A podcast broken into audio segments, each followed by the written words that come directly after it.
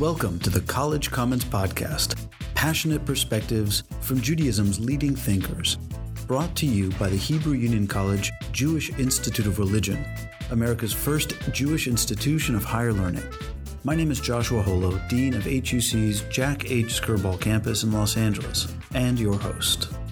You're listening to a special episode recorded at Symposium 2, a conference held in Los Angeles at Stephen Wise Temple in November of 2018. It's my great pleasure to welcome Mr. David Makovsky to the College Commons podcast. David Makovsky is a senior fellow and director of the Project on the Middle East Peace Process at the Washington Institute. He is also an adjunct lecturer in Middle Eastern Studies at Johns Hopkins University's Paul H. Nitze School of Advanced International Studies. He served as senior advisor in the Office of the Secretary of State in 2013 and 14, working with the envoy for Israeli Palestinian negotiations. David Makovsky, it's such a pleasure to have you. Thank you for joining us. Delighted to be with you. The first question I want to ask is one of the primary topics of your work, which is the two state solution. Depending on what I'm reading from your writings, sometimes I get the sense that your support for the two state solution boils down to a sense that it's the least infeasible option. Is that unfair of me? Is that accurate or partially fair? I mean, I like to say there's just too much history and too little geography. uh, they, these parties live almost on top of each other. It's not like the Israel uh, Egypt peace, where there was, um, um, you know, like 200 kilometers of desert between Israel and uh, the Sinai, between Israel and Egypt the whole area, you know, between the Mediterranean and Jordan River is like 50 miles wide. And the question is, what is the demographics? Uh, and how do you make the geography and demography to go together? I'm not a believer that you could solve this problem tomorrow. I'm coming out with a new book in 2019 with Dennis Ross. It'll be our second book together on leaders who took historic decisions, but it's basically also a call for saying that there is a decision not yet taken here, which is to deal with the fact of ensuring that Israel is both, a, you know, Jewish state with equal rights for all its citizens and also a democratic state. And so that kind of leaves constrains you in terms of what are your options.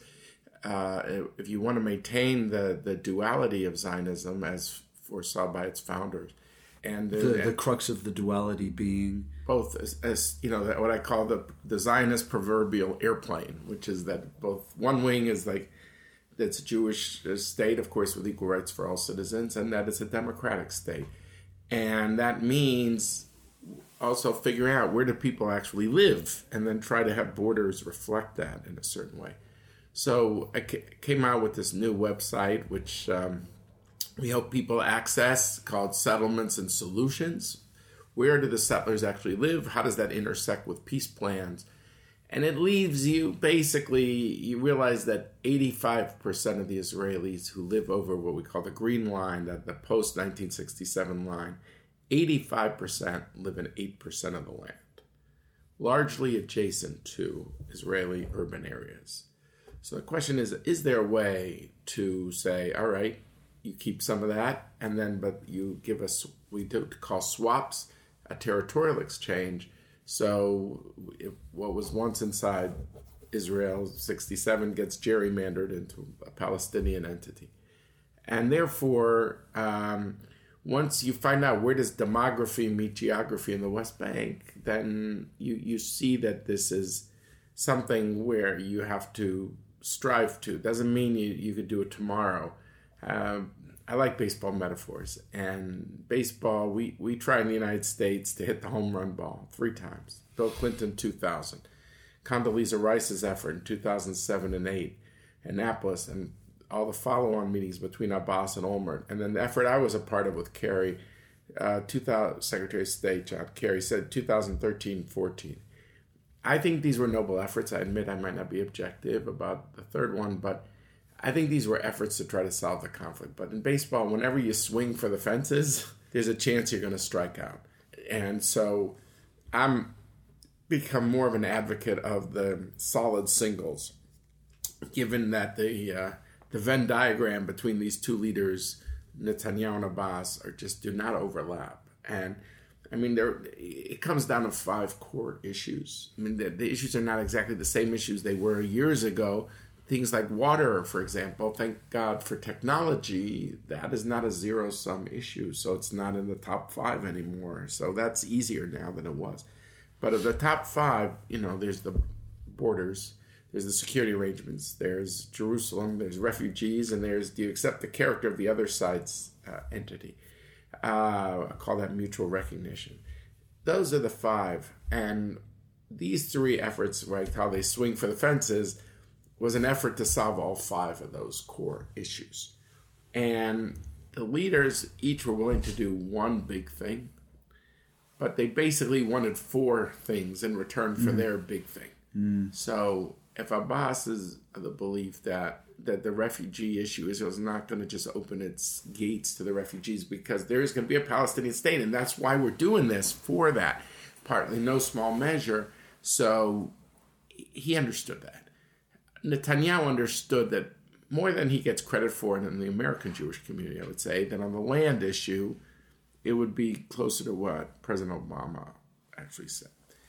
The problem was is that for each of that one kind of ace card that they felt they were putting on the table, they wanted the four other things to go their way.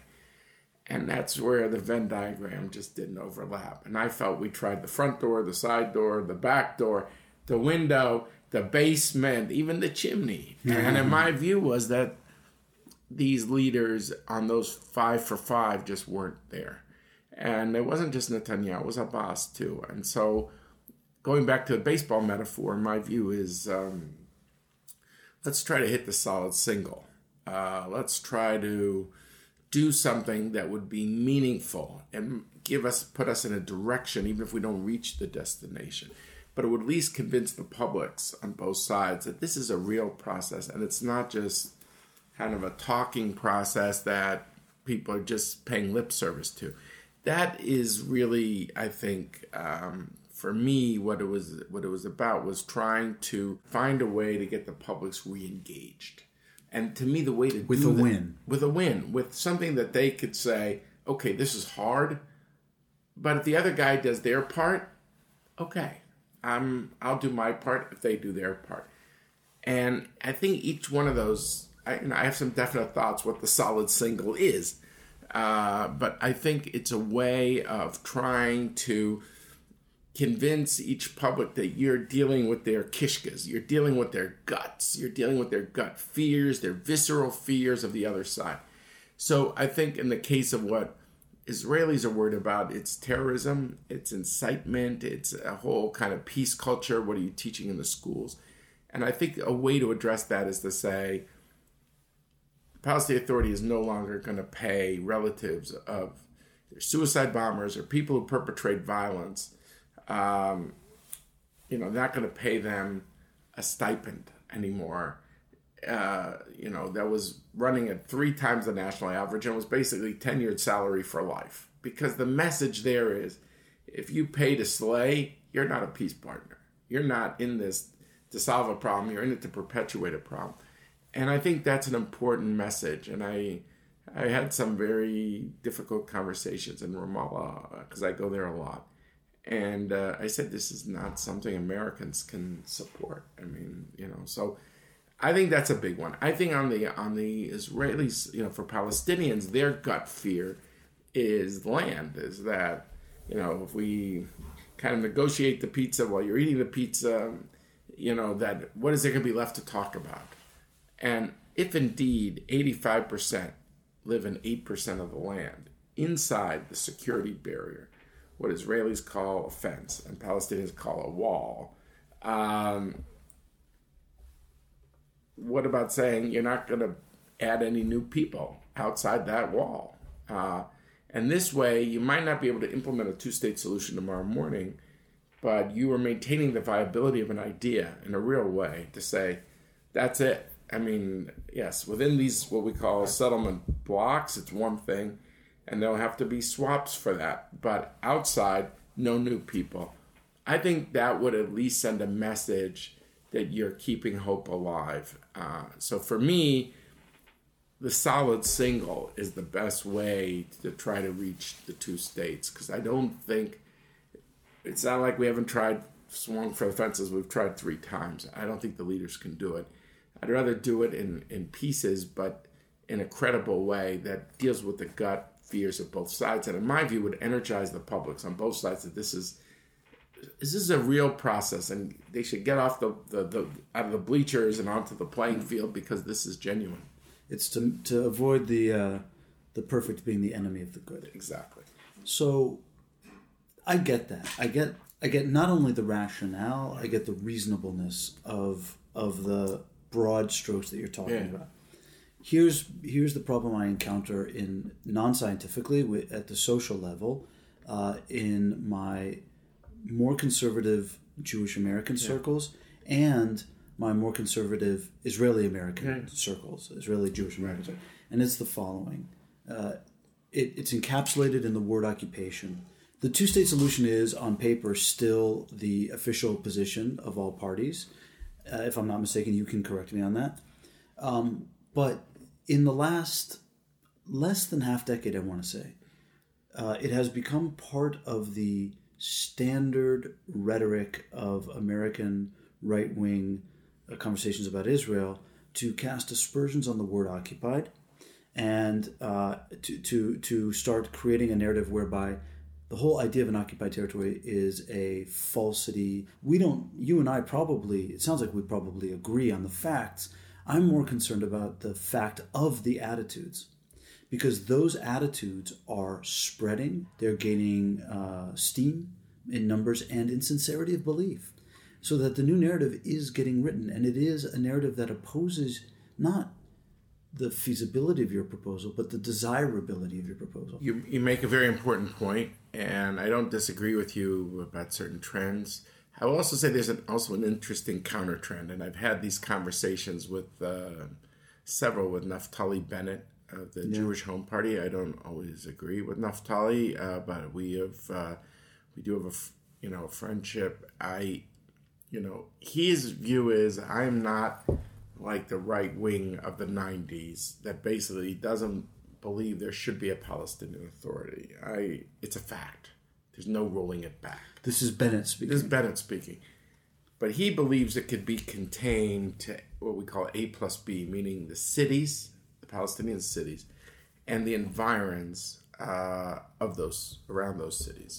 Now that is forty percent of the West Bank. So his view is, I don't want to go in there. It's theirs. I'm not Doesn't want the headache. No, don't want the headache. Let them run their own system. I don't want to get in there. When you say how are these cities going to link up, we we could work that out. But he, you know, so on one hand he will say, in a certain way, the the uh, the the spectrum has kind of shrunk in a certain way. Where in the '90s it was all there's no such thing as Palestinians. There's no Palestinian Authority. I want to just get rid of this whole thing. I want to just roll it back. He'll say, I'm not that. I'm not the '90s. That I've, I've come more to the reality that this is this is here to stay. My belief is that at 40% of the West Bank, this Palestinian Authority is not going to have a lot of legs. Uh, you know, Right. Either politically or in fact. Right, exactly. Because even though a large majority of the Palestinians live in that 40%, because they live either in the urban areas or in the environs, there's maybe only 100 or 200,000 people outside there, and some of these are spillover areas right on the border areas. I, I didn't want to get jargony with you. I mean, the A is the you know is the cities, the B is the environs. The big argument is over C, over the C area, which is neither the cities nor the environs, but the rest of the West Bank. And this area C has become like the new kind of point of argumentation, um, where the Israeli position, which in a certain way you could understand at a certain point, is to say, why give slices of C until we have a grand deal? I could accept that if Israel applied the same logic to itself, which is to say, you know, inside the barrier where the settlement blocks are. But the 92%, we're going to leave that open for negotiations. Uh, Again, my point is that the so what's happening is in a certain way you could say actually maybe there's a narrowing of difference in that the Palestinians are coming around to see that these settlement blocks or clusters inside the barrier near adjacent to Israeli urban areas. They might not say it on a podcast, uh, you know, that that's all going to be Israel. And maybe not all eight will be, but a good percent of that will be. So, on one hand, there's a recognition of the concept that the, these blocks, Ma'ale Adumim, and there's certain mm-hmm. places that many of your listeners, I think, have seen or heard about or visited. But my point is to say it would be more credible that you really want to negotiate if you say you're not building outside of that area.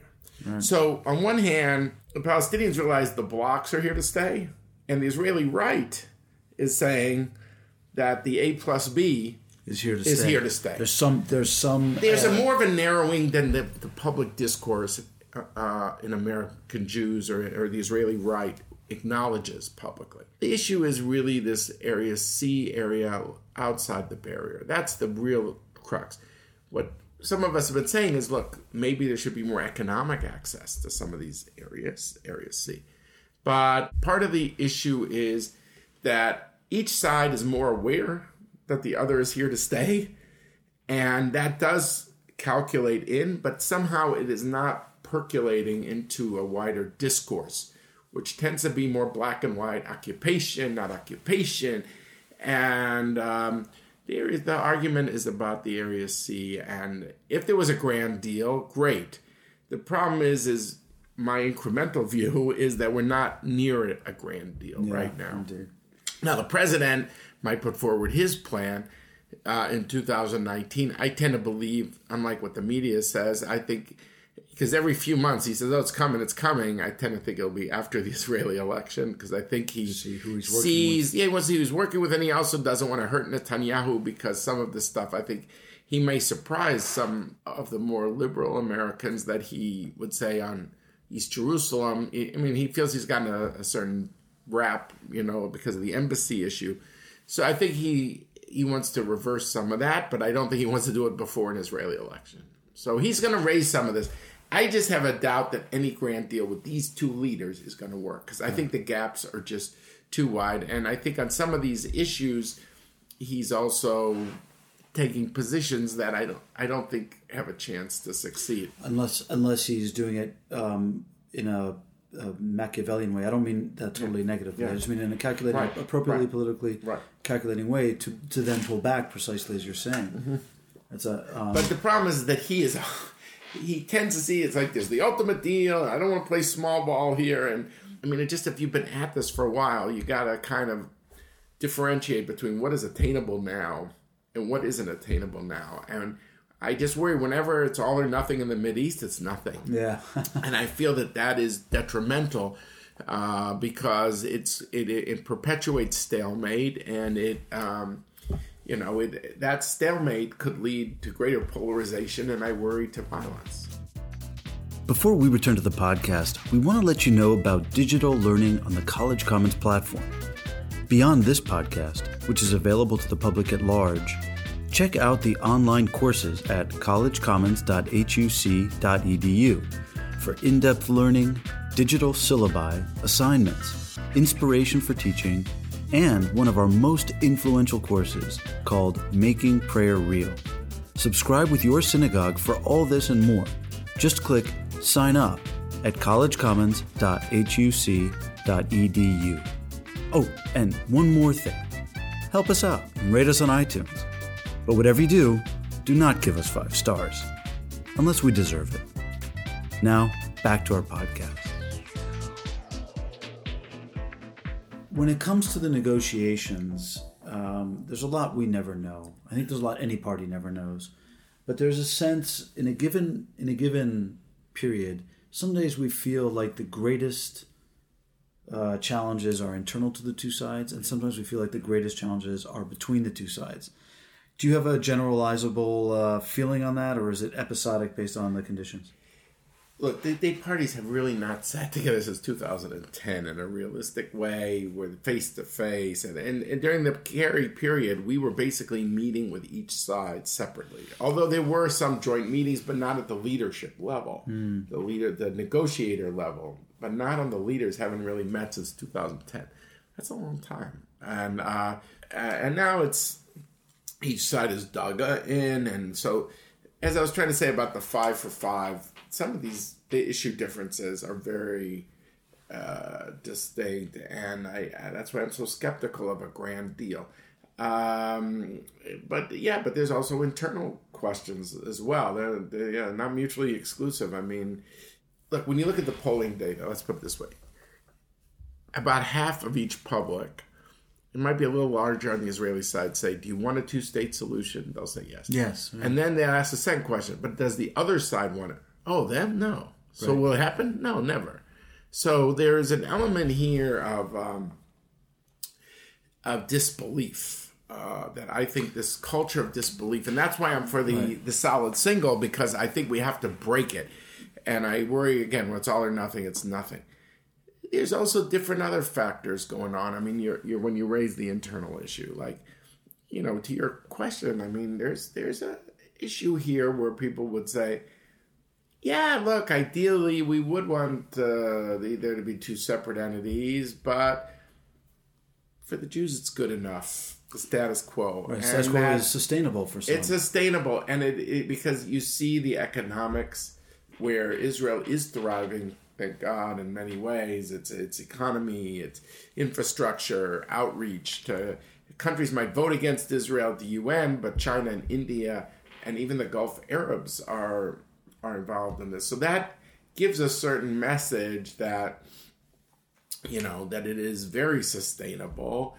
Uh, and the U.S. has been saying since 1967 it's sustainable. See, it's sustainable, but the point that might not be sustainable, I think, is you know when people don't have a right to vote and uh, in a certain area, that is going to you know you don't want to make them Israelis or else you're going to have a binational state, and binational states are not the solutions. I mean, if you look around the Middle East, look at the countries that have multi-ethnic states are the ones that have the civil wars. Right. Well, Lebanon, Lebanon is the Syria, Syria, Iraq. Those three, and even but, binational states. I mean, like what's a binational state? Uh, Belgium. Right. Belgium's a binational state. It's not, right. Well, they are. They, they speak the.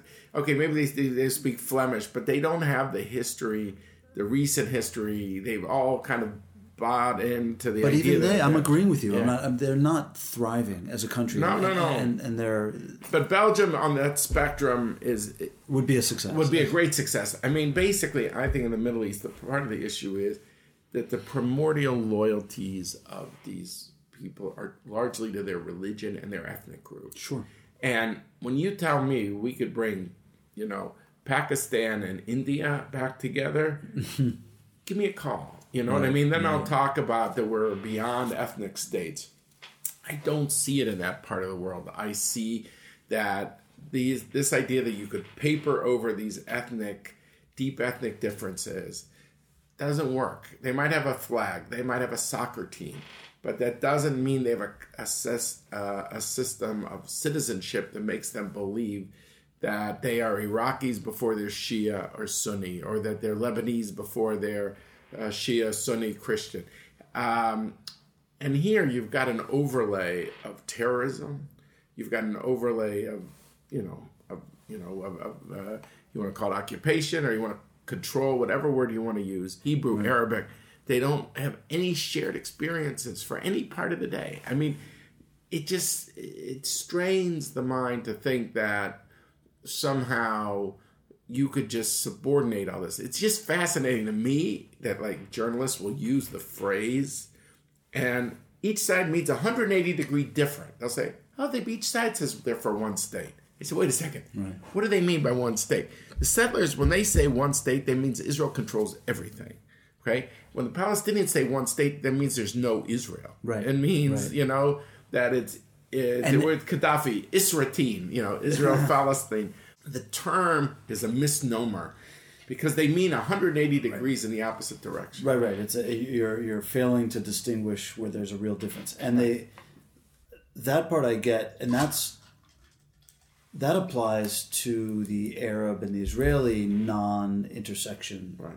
However, there's the internal Jewish yeah. non intersection of the term of one state and two state because when the right wing says one state, they mean one thing. And when the left wing in Israel, yeah. Jews, yeah. say one state, they mean another thing, which you were alluding to the binational state right. versus.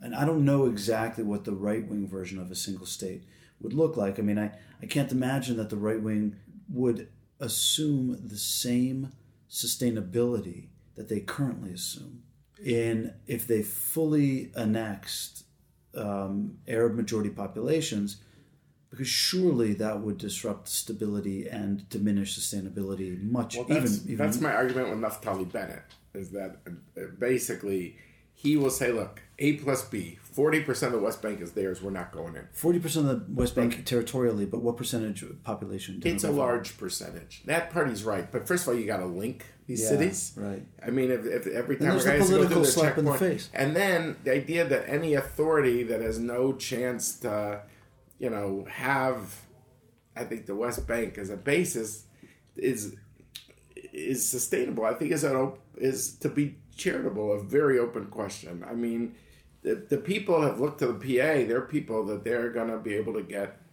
the large majority of the West Bank. If that is not doable, I don't know if the PA could survive. So I guess a lot hinges on the upcoming elections, which will take place when? Do we know? We don't know yet. In Israel, uh, we think the prime minister wants to move it up because he's doing well in the polls. Um, you know, some people talk about the spring. Could it be early summer before Israelis scatter because they often many go to Europe, so you can't really do it in the, in the heart of the summer. Then you got the Jewish holidays.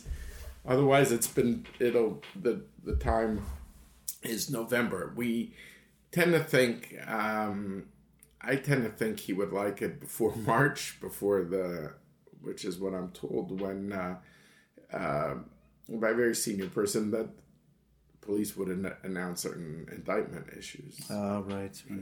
So that, that brings us to another major topic Yeah. and one that we hear a lot from from the left, Yeah. both in Israel and among American Jews, which is the rule of law, the status of uh, of jurisprudence and uh, the judiciary, I should say, in Israel.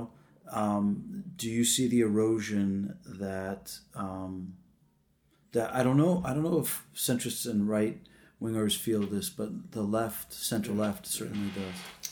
Look, there's no doubt that I think to go back to my airplane analogy about about the proverbial wings of Zionism, it was even true in a, to a degree in the, the second and third rounds. Uh, the, they call it Netanyahu 2.0 and 3.0, when he had center left parties inside his government. He liked being the pilot, where there was people to his right, a wing to his right, a wing to his left, and he could navigate the airplane. But uh, he was losing the 2015 election, and a week before, his advisors came to him and said, "Listen, you're going down. You know, you could maybe convince people that you've got the solution to lower housing prices in the greater Tel Aviv area, which was Kahlon, which was one of his rivals, but you've been in power for six years. Unlikely that's going to happen. Or you've got to cannibalize the hard right and get their voters." And the only way to do that is to persuade them that you will not do Netanyahu 2.0 and 3.0, where you have left of center parties. He followed that advice. It was advice that was crucial for him to win, but I would say it crippled him as a leader to actually govern because he was handcuffed. He couldn't have That, that equilibrium. that equilibrium exactly and the cost of this is playing out right now you know and that i think is a it's a mistake and you know when I you know And so you're referring to the power of the far right parties, including Yes, religious parties that are imposing their agendas, which are very different. right. But he has to bow to them. right look i i am personally modern orthodox but i know that without a vibrant reform movement a vibrant conservative movement the whole big tent approach that was been fantastically successful in the Israel diaspora relationship cannot repeat itself by definition going forward. It can't. It won't work. Uh, we need the big tent thinking. That big tent, Because uh, because of the constitution of the Jewish people that we're, we're constituted of Right. a variety that needs to be attended to for Right. the sake of the right? viability I of the mean, that this is this isn't. It's not just an Israel diaspora issue. I would argue this is a national security issue for Israel. If you lose big chunks of the diaspora, you know, what, what does anyone think you're going to get $38 billion MOU, Memorandum of Understanding, that Israel just got under President Obama for the next 10 years? Um, it was that partnership which on the Soviet Jewry movement, I think one of the great successes of the Jewish people in their history, where you had American Jews united around a, a Jewish human rights issue and made it part of the superpower equation in, in all and detente and all different phases of the superpower relationship that led to over a million Jews getting out of the Soviet Union and largely settling in Israel. I mean, these are fantastic successes. And largely since post 67. And it's the golden age in many ways of the Israel diaspora relations. And my fear is if this shrinks to just, I don't know, Orthodox evangelicals, this is this is we horrible. all lose. Even, everyone loses. Everyone. Israel loses.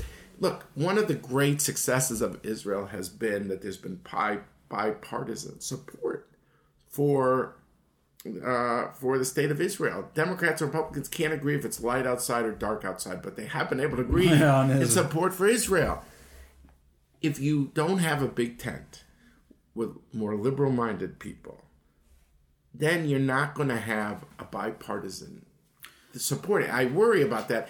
And look, look at the U.S. Saudi relationship today, which is basically just in the Republican Party for the most part. If you go to their dinners or anything, it's just Republicans. And you don't want the Israel, the U.S. Israel relationship to look like this We in 20 lose. years. Yeah. Everyone loses. And the truth is, if you talk to Israeli national security people, they will tell you quietly, not publicly, this is a bigger issue for them than the Iran nuclear question. I know that sounds hard to believe, but they will say this to you privately. Like this has been the formula for success is broad support in the United States. Netanyahu is a very bright guy. You can like him, not like him. And Israelis think he's navigated for the most part. They look at the economic success, infrastructure, staying out of the Syrian civil war, and a lot of different pieces. They think he's been successful for the most part. They question him on the Palestinians. Half, a lot of people do. Some like what he's done, and some don't. My point, though, is that this coalition with the ultra orthodox, at the expense of kind of going back to the proverbial Zionist airplane of the parties, the left of center and the right of center sitting together, plays out immediately in the United States because it alienates large swaths of American Jewry. Right, and it's a so- mistake. It's a mistake for Israel, not just for Israel diaspora, which I believe in itself is a something that you should care about deeply, but it's for all Israel's own national security. on its own merits. Yeah. It's all that. All right, I want to get personal. You go to Israel. Where is the place that um, you referred to Kishkas? What? Where in Israel does it touch you? Does it give you the uh, goosebumps? Do you go and um, you feel uh, that powerful connectedness? I look, it's it's you know, I think for every Jew when you go to the Western Wall and pray there, it has you know, you, you kind of feel you're in you know in the great presence of Jewish history. I'm writing a book now with uh, Dennis Ross on four leaders who took courageous decisions uh, in Israel's history, and because we want people to believe people think the problems are too big and the leaders are too small. Not getting the specific names, but um, there were people who rose to the occasion and there were some dramatic moments in jewish history that have been in our lifetime and i i remember when i was eight years old right, a year after the six day war going to the wall and then it wasn't that big plaza like it is Right, today. It was it was much cramped, smaller it was cramped and everything. But you you you had a even as a kid you felt like you know this was a, this was a this was a great privilege to be in the presence of something that has this resonance so i mean i think that you know for me that's clearly a, a place uh, that you know i mean even when you see the knesset for all the screaming and uh, everything of all the parties and people could get very depressed but to know that um, you know that there was you know that there is such a thing as as, as, as a as a democratic deliberative body where Jews and Arabs sit together. Maybe they yell a lot at each other, but they make decisions. And I tell you, I was in Poland this summer for the first time. I'd never been to Poland. I was always always with trepidation. I've, I've been all over the world. One country I deliberately didn't go to because I felt that like if you go to that country, you really gotta have someone who know, knows his stuff, could take you around because it's it's like a it's a ghost land for Jews. Where over there were three million, and now there's virtually none. Um, there's a very small remnant. and to realize that when you're there, you really see the idea that you know that the you know the powerless Jew was the defenseless Jew, and that was how this this horrible Holocaust occurred. And you say, thank God there is an Israel today that could take in a million Jews from the Soviet Union. I, I had taken the first member of Knesset to Ethiopia when I was the head of the World Union Jewish Students, and there's a there's a thriving Ethiopian Jewish community. All these communities that were persecuted they now have a home. And I realize Israel's not just a haven, but it's supposed to be a homeland. But you, you, you know, if you if you're at all or even a casual reader of Jewish history, you you're kind of feel you're in the presence of something that is truly profound. To see a society that, for all of its difficulties, had had less than you know 700,000 people in 1948. I mean, I was just rereading the transcript uh, from my Ben Gurion chapter of what Yigal Yadin, who was the chief of staff in 1948, they were debating whether to delay statehood, and uh, and he says to Ben Gurion, he says, "Do you know 30 to 40 percent of our troops don't even have any weapons? 30 to 40 percent, no weapons, like not a pistol, even nothing." So when you think how far the state has come in a short time, very short, and now they're just under nine million people over way over uh, six uh, Jews and uh, and uh, there's Arabs and there's others and they, there it's just it's a remarkable remarkable moment how far the state has come in a short time. So I always say the resilience of the people when you see what they what the state has achieved and with all its enemies, jihadis, all types ultimately, I'm optimistic that I think Israel's will to live is greater than its enemies' will to die. And I think, in the most literal sense, Am Yisrael Chai. Well, here's to uh, Israel living up to its promise then, and to all of us being a part of, of a shared success in the Middle East right. and in uh, diaspora. Thank you, David Makovsky, for taking right. the time. It was such a pleasure to talk to you. We hope you've enjoyed this episode of the College Commons Podcast available wherever you listen to your podcasts, or at the College Commons website, collegecommons.huc.edu, where you can also stay tuned for future episodes.